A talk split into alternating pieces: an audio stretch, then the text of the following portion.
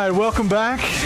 Let me invite uh, let me invite you back to your area, and we're going to take a look at James chapter five, uh, verses thirteen through twenty this morning. Uh, so, if you have a Bible, let me invite you to turn to James five. 13 through 20. And this is a sermon about prayer today. We began uh, a 21 day emphasis on prayer. Today is the third day of that. And if you would like to participate in the 21 day emphasis of uh, prayer initiative, we have some prayer guides available for you. You can pick those up uh, at the end of our time together today.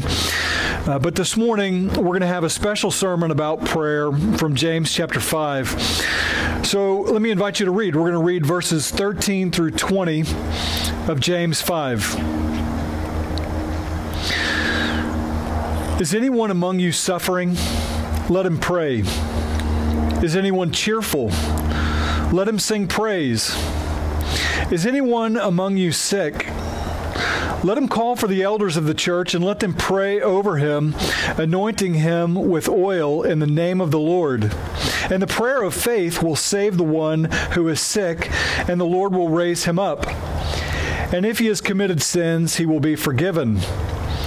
Therefore, confess your sins to one another and pray for one another that you may be healed. The prayer of a righteous person has great power as it is working.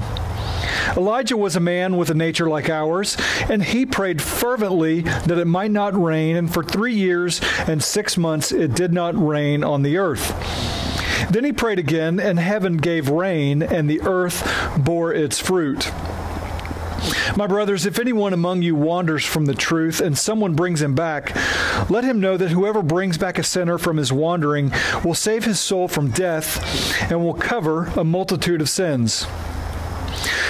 Lord Jesus, we thank you that this is the Word of God, that it will stand forever, that it will endure, that it has endured for 2,000 years already and has been read and cherished by groups of Christ followers around the world in multiple languages and cultures, and that today we have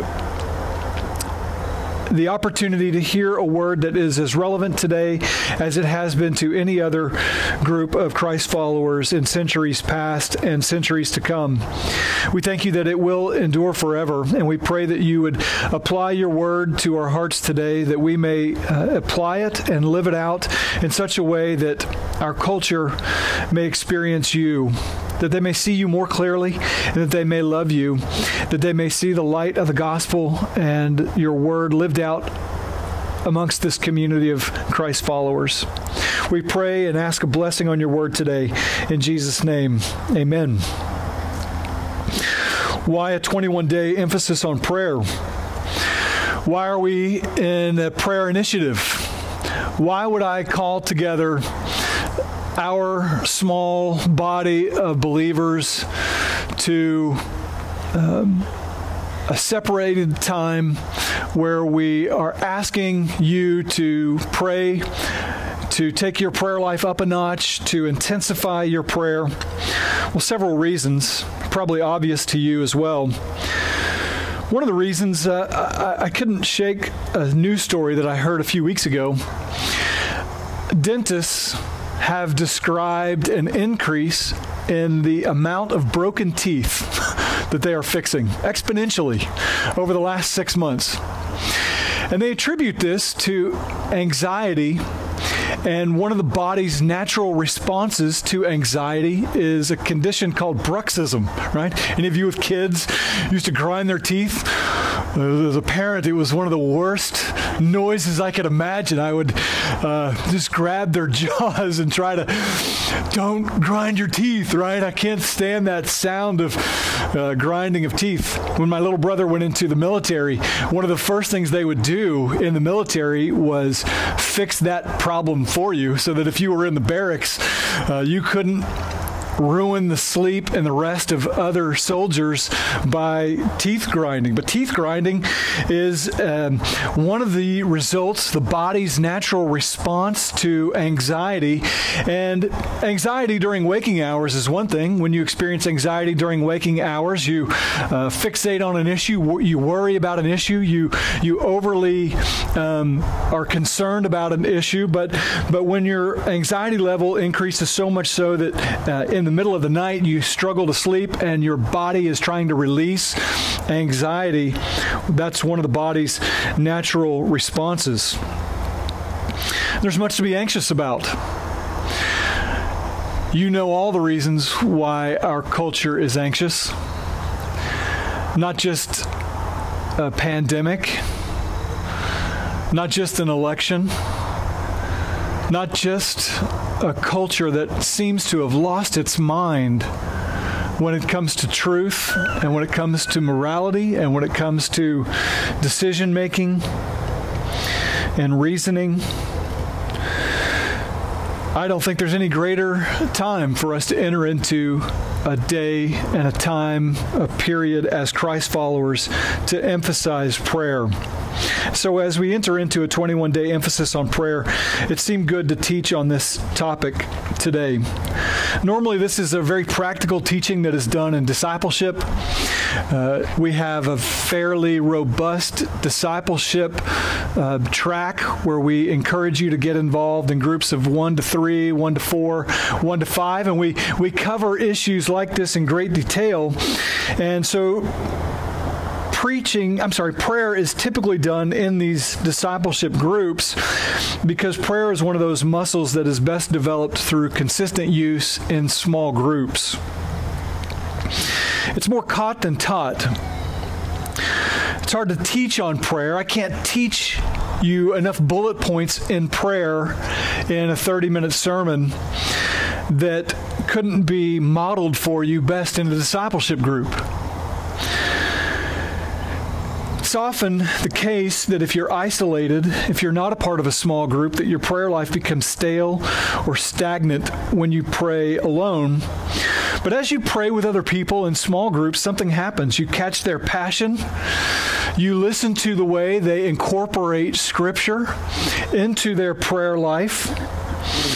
You're able to see the ways in which they uh, ascribe worth and value to the Father.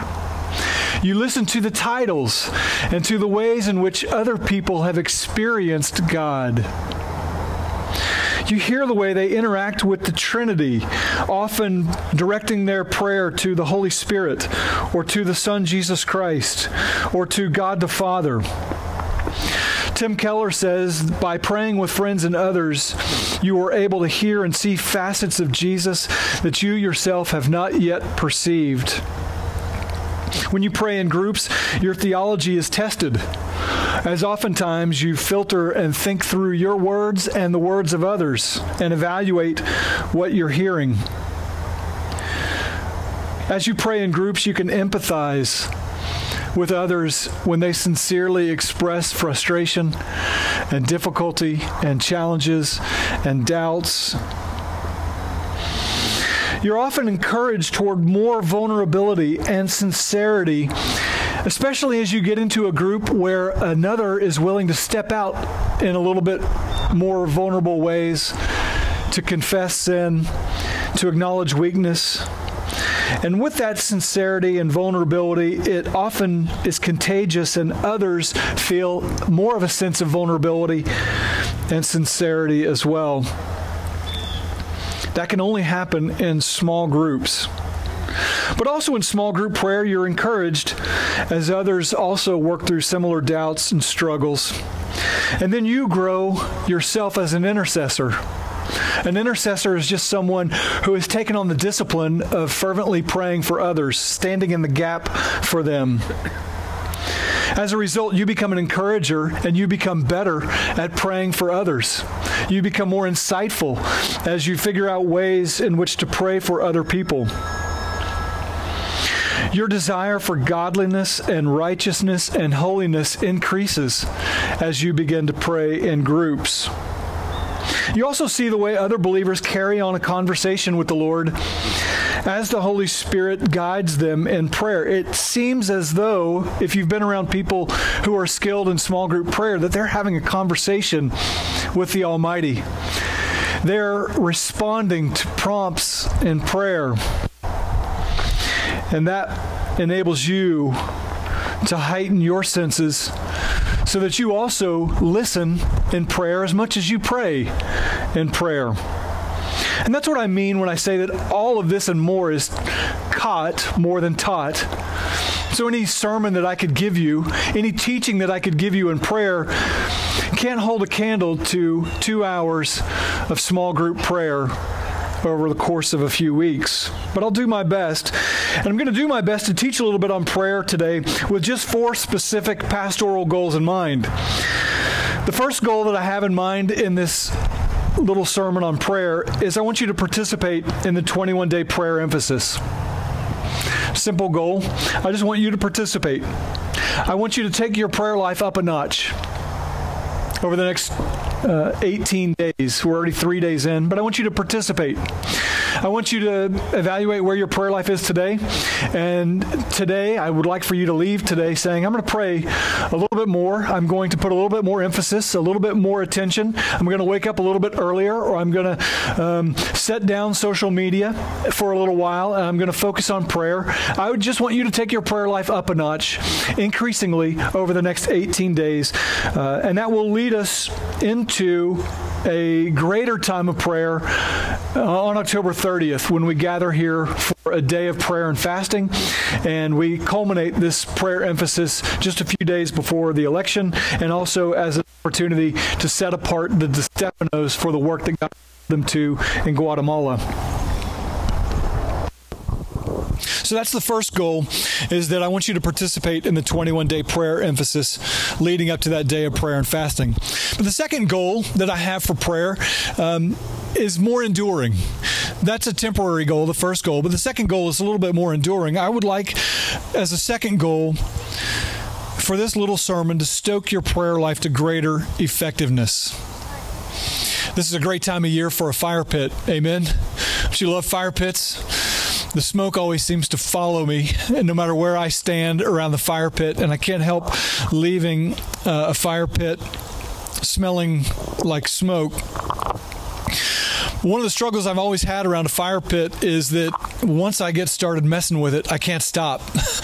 I, I, always rearrange the logs. Uh, I'm always getting more wood. I'm always stacking it and arranging it. And oftentimes, no one has to worry about the fire if I'm around because I just will spend hours messing with it. It's some sort of compulsion. I can't get around doing that. And that's important. If you don't have someone to stoke a fire, then it grows cold and the ash overcomes it and it, it loses some of its heat and intensity. And maybe your prayer life has lost some intensity. Maybe your prayer life has grown stale or stagnant or even cold altogether. Pride teaches you that you don't need to pray, that you've got this all together, and the less you pray, the more overwhelmed by pride you may have become, and the more stale and stagnant or even cold your prayer life has taken on. John Bunyan said that prayer will make a man cease from sin, or sin will entice a man to cease from prayer.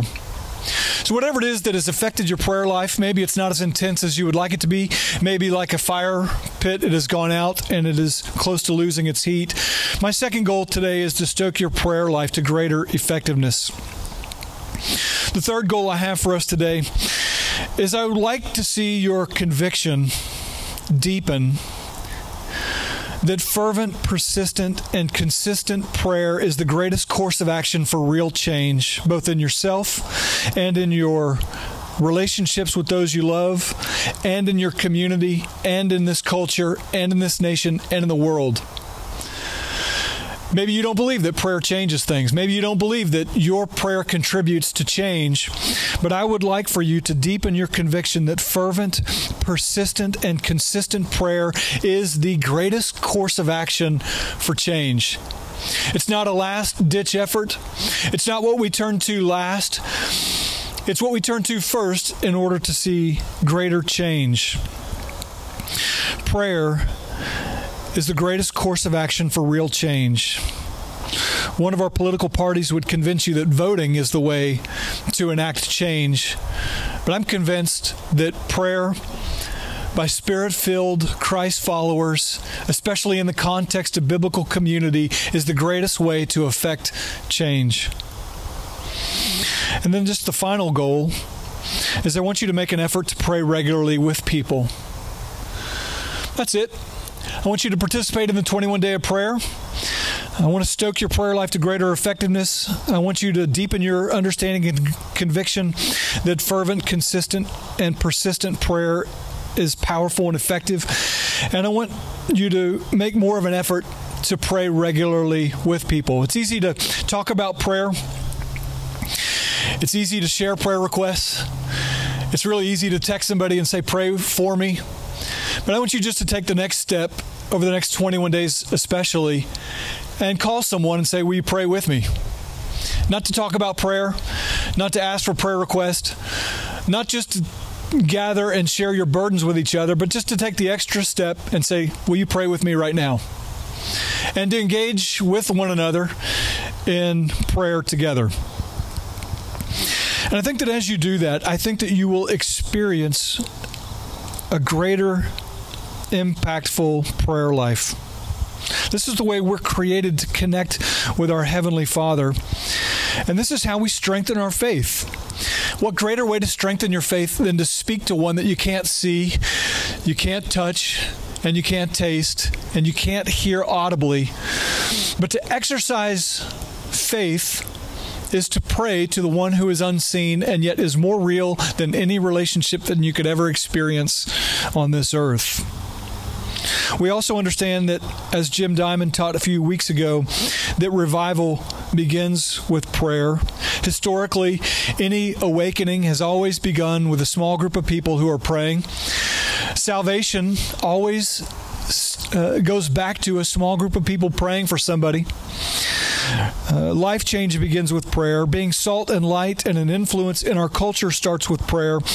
We also understand that the enemy hates a group of people who pray together. We also understand that the church that thrives and grows and abounds in spiritual life and vigor and fruitfulness is a praying church. That's a lot about prayer as an introduction. So let's get back into our text. If you've ever spent much time at Ridge On, you know that about 85% of the sermons here are exegetical, verse by verse, walking through a book of the Bible. Maybe eight sermons a year are topical. Uh, and so I feel a little bit uncomfortable not attaching a topical text topical sermon to a text. So we're going to walk through James 5 exegetically, verse by verse. And We'll get back to Mark and finish chapters 15 and 16 later, but for today we're going to teach on this passage in James. If you followed through the progression, verses 13 through 20, you'll see the word that is overly used is the word prayer. James is describing a prayer life in a community. He's describing prayer in a community. He's addressing a community of Christ followers. That's the consistent theme through James is that it is addressed to a group of believers. And so he asked them, Is anyone among you suffering? Let him pray. Is anyone cheerful? Let him sing praise. Is anyone among you sick? Let him call for the elders of the church and let them pray over him, anointing him with oil in the name of the Lord. The book of James has been compared to wisdom literature from the Old Testament, but for the New Testament. If you think about Proverbs or Ecclesiastes or Song of Solomon or the Psalms or the book of Job, those five books represent to us uh, wisdom literature in the Old Testament, and they have forms and they have uh, literary devices. James picks up on a lot of those things. Uh, such uh, the forms and literary devices that James picks up is an emphasis on prayer using an ABA structure. That is, he introduces one thing, introduces another thing, and sandwiches it with the two topics. So he says, Is anyone sick? Let him pray. The B structure is anyone cheerful, let him sing praise. And then he returns to the A structure if someone is weak or sick, bringing an emphasis to the A part of that structure. That's used commonly in Proverbs. But he's talking about suffering and sickness within the church. And he describes the remedy for suffering and sickness as prayer prayer in a community, prayer together. He's describing prayer in a community, in a biblical context of Christ followers together calling for the leaders or the elders or the pastors of the church to pray and to anoint with oil in the name of the Lord. This is a regular practice for us. Oftentimes, people request, Could you or one of the elders come and pray for us in this situation? Uh, there is a sickness or there is an issue that we would like prayer over. This is a very common thing in the life of the church and has been a part of my experience in almost every church that I've been with. Is that people understand this passage that there is a communal nature to prayer, that there is a power that is released as believers pray together, united with one another. I don't think I have to convince you of that. In verse 15, James writes that the prayer of faith will save the one who is sick, and the Lord will raise him up, and if he has committed sins, he will be forgiven. Now, in the same way that wisdom literature in the Old Testament often assembles short, impactful statements of wisdom, James also, like Proverbs, will seemingly disconnected to one another, assemble sayings that almost mimic Proverbs. And verse 15 might be an example. It doesn't necessarily seem like it's connected to verses 13 and 14 because he describes the prayer of faith, and this has all the language of what you and I might recognize as the prayer of salvation, doesn't it? You read this prayer, and it seems like what we would describe as the prayer of salvation. He describes a prayer of faith. He describes the Lord raising him up, which refers to uh, salvation at the end times or that resurrection type prayer and the forgiveness of sins if he has committed it that's a prayer of faith leading to salvation leading to leading to the raising up of one and also to their sins being forgiven but there is an alternative understanding that we see in the New Testament and that is that sin causes a physical sickness sin causes a physical sickness that if you are engaging in sinful behavior that it can manifest itself in physical symptoms for an example, see 1 Corinthians 11:30. Paul describes when he's teaching on the Lord's Supper that some are so engaged in sin that they're sick and he says some of them have even died. And that forgiveness brings about a physical healing. Which application do we choose in verse 15? You can definitely say that it is true that the prayer of faith, that is a response to the sharing of the gospel, results in a sinner praying a prayer of faith, receiving the forgiveness of sins, and eventually a resurrection to life and the physical soul salvation of the one who is sick, that application is definitely true while not negating the other application, right? You can see the sinner's prayer leading to salvation for the one who is sick either from sin or the one who is sick ultimately from his sins as a believer. But the remedy, verse 16, is where I want to land our focus for the rest of our time together. He says, Therefore, confess your sins to one another and pray for one another that you may be healed. The prayer of a righteous person has great power as it is working. And this is where I want us to spend the rest of our time together. He points to Elijah at the in verses 17 through 18, and that refers back to 1 Kings 17. Elijah is a guy with a nature just like ours, meaning he has a sin nature just like us. Elijah wasn't any more righteous in and of himself than you and I are, and yet Elijah experienced massive power in his prayer life. You think about the prophets of Baal and him calling down fire. You think about him withholding uh, rain for a nation in judgment judgment, and then the Lord, as a lifting of that judgment, Elijah calls down prayer. And you remember that passage where he's telling his assistant, uh, What do you see? And he looks toward the Mediterranean on the top of Mount Carmel and he says, I see a cloud the size of a man's fist rising up over the Mediterranean, and these storm clouds coming, and they will shower God's nation in rain as the lifting of judgment. Elijah had that kind of power and prayer, but James's point is that he's he's no more righteous than you and I are. He has a nature just like us. So how do we experience great power in prayer? I think you and I both all want a more meaningful, a more impactful, a more potent prayer life, don't you? How many of you would love to pray for someone and then the next day or the next week see that person and they say, uh, something happened last week at such and such a time or at such and such an hour. I, I just experienced the presence of God or the healing of God or the nearness of God or I felt a peace that I didn't have before.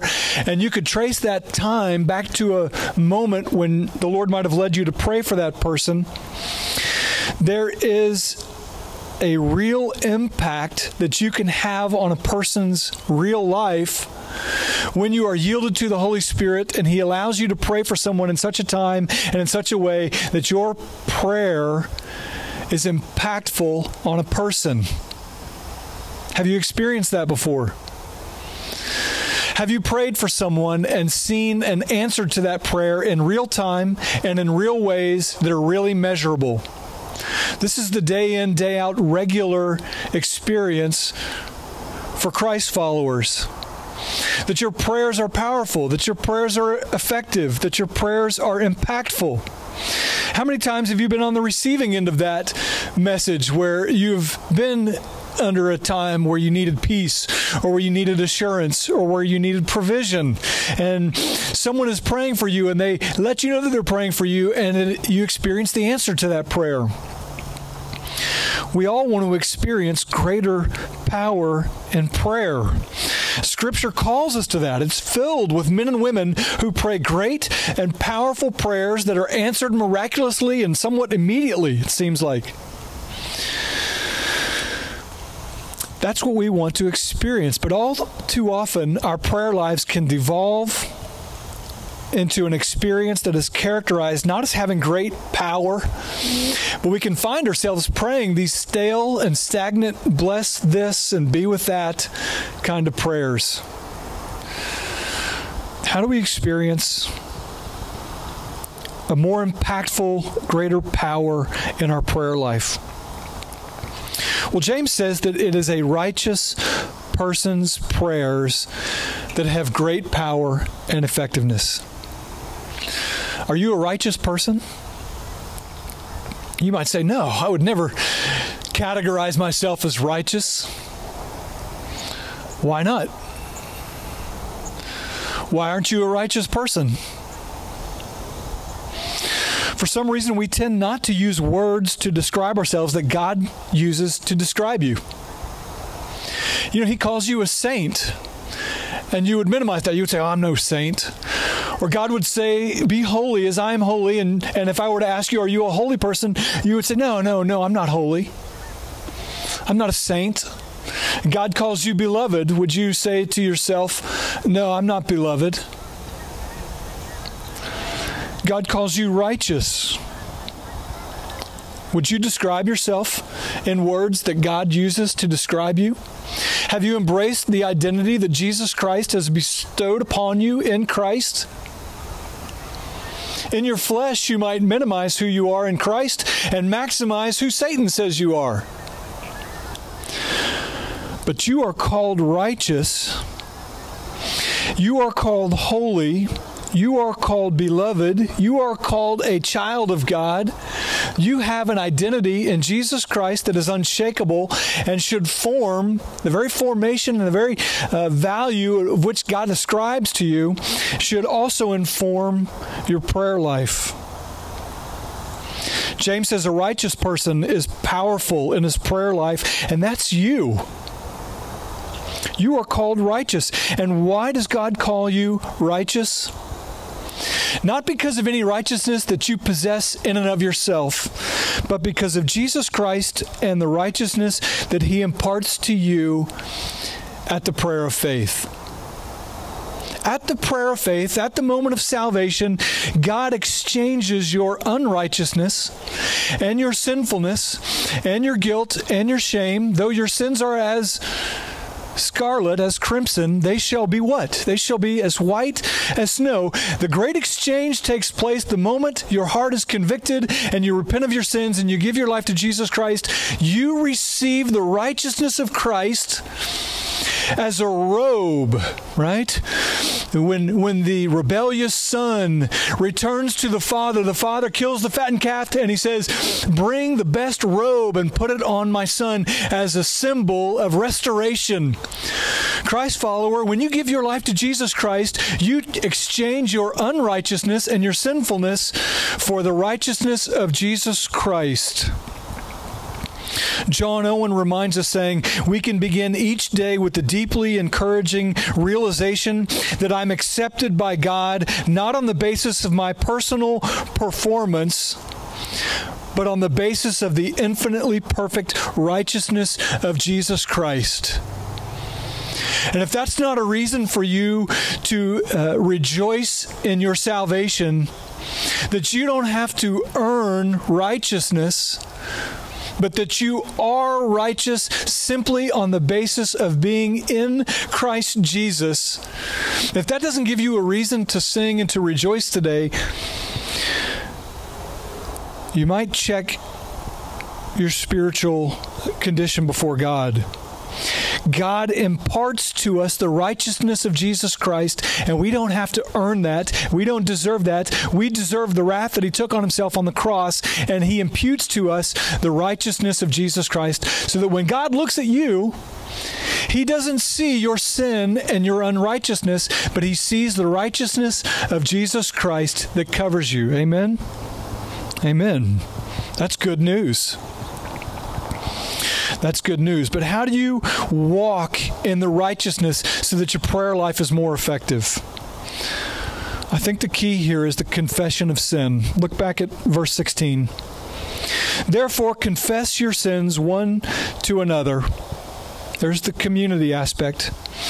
And pray for one another so that you may be healed. You want to experience a more potent, a more powerful prayer life? One of the keys is the confession of sin.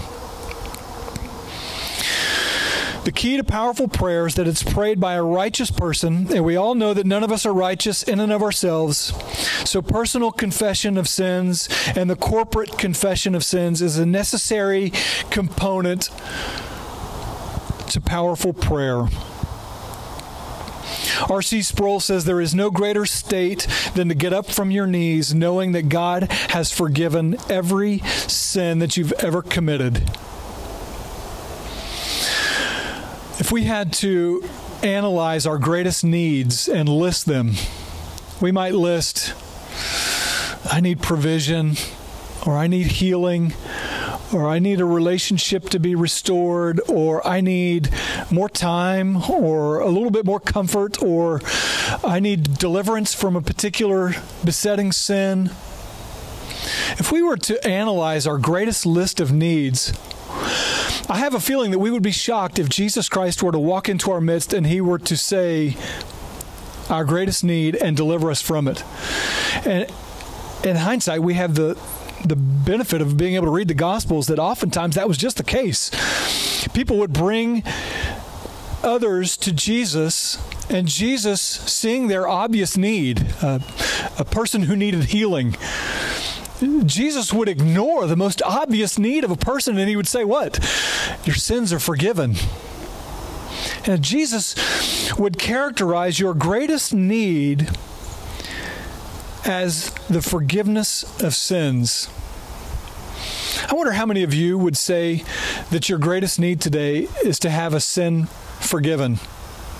Maybe it's been days since you have taken a catalog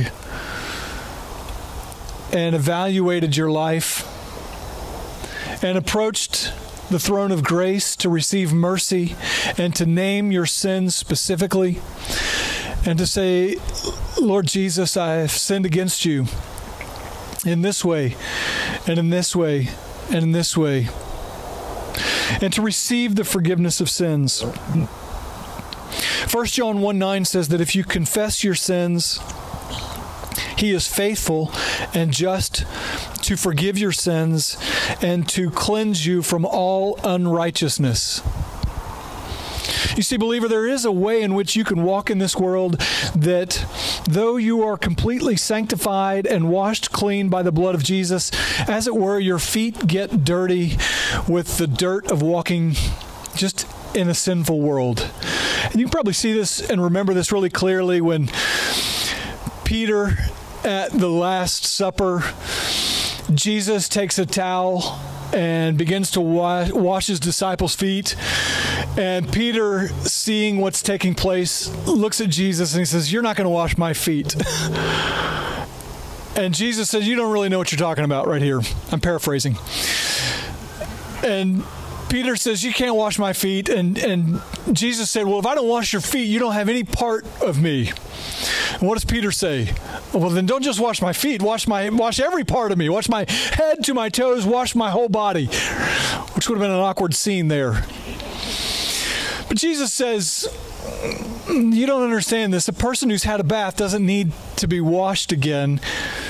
He, he just needs his feet washed. What does he mean? He means that the person in Christ is sanctified completely. Your sins are not counted against you any longer. There is therefore now no condemnation for those who are in Christ Jesus. Romans 8 1. And yet, at the same time, a believer, as he walks through this world, will experience temptation and will inevitably, occasionally, give in to temptation to sin. And in the course of that giving in to sin, will accumulate dirt on their feet, though their body has been washed clean by the blood of Christ. The remedy for that is the regular confession of sin. And the longer it's been since you've confessed your sin, the weaker your prayer life is, and the weaker your righteousness experientially becomes.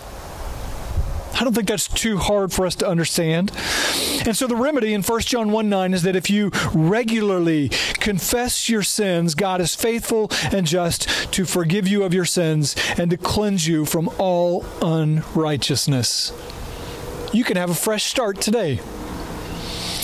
Though you walked in sin this week, though you've walked in sin over the last month, though you've walked in sin for years, you can experience a fresh start today by the grace of God and through the mercy of Jesus Christ. He freely offers you forgiveness of sins. You didn't come here today hoping that I would tell you that you can be forgiven. And yet, your greatest need before God today is the forgiveness of sins if you're not in Christ.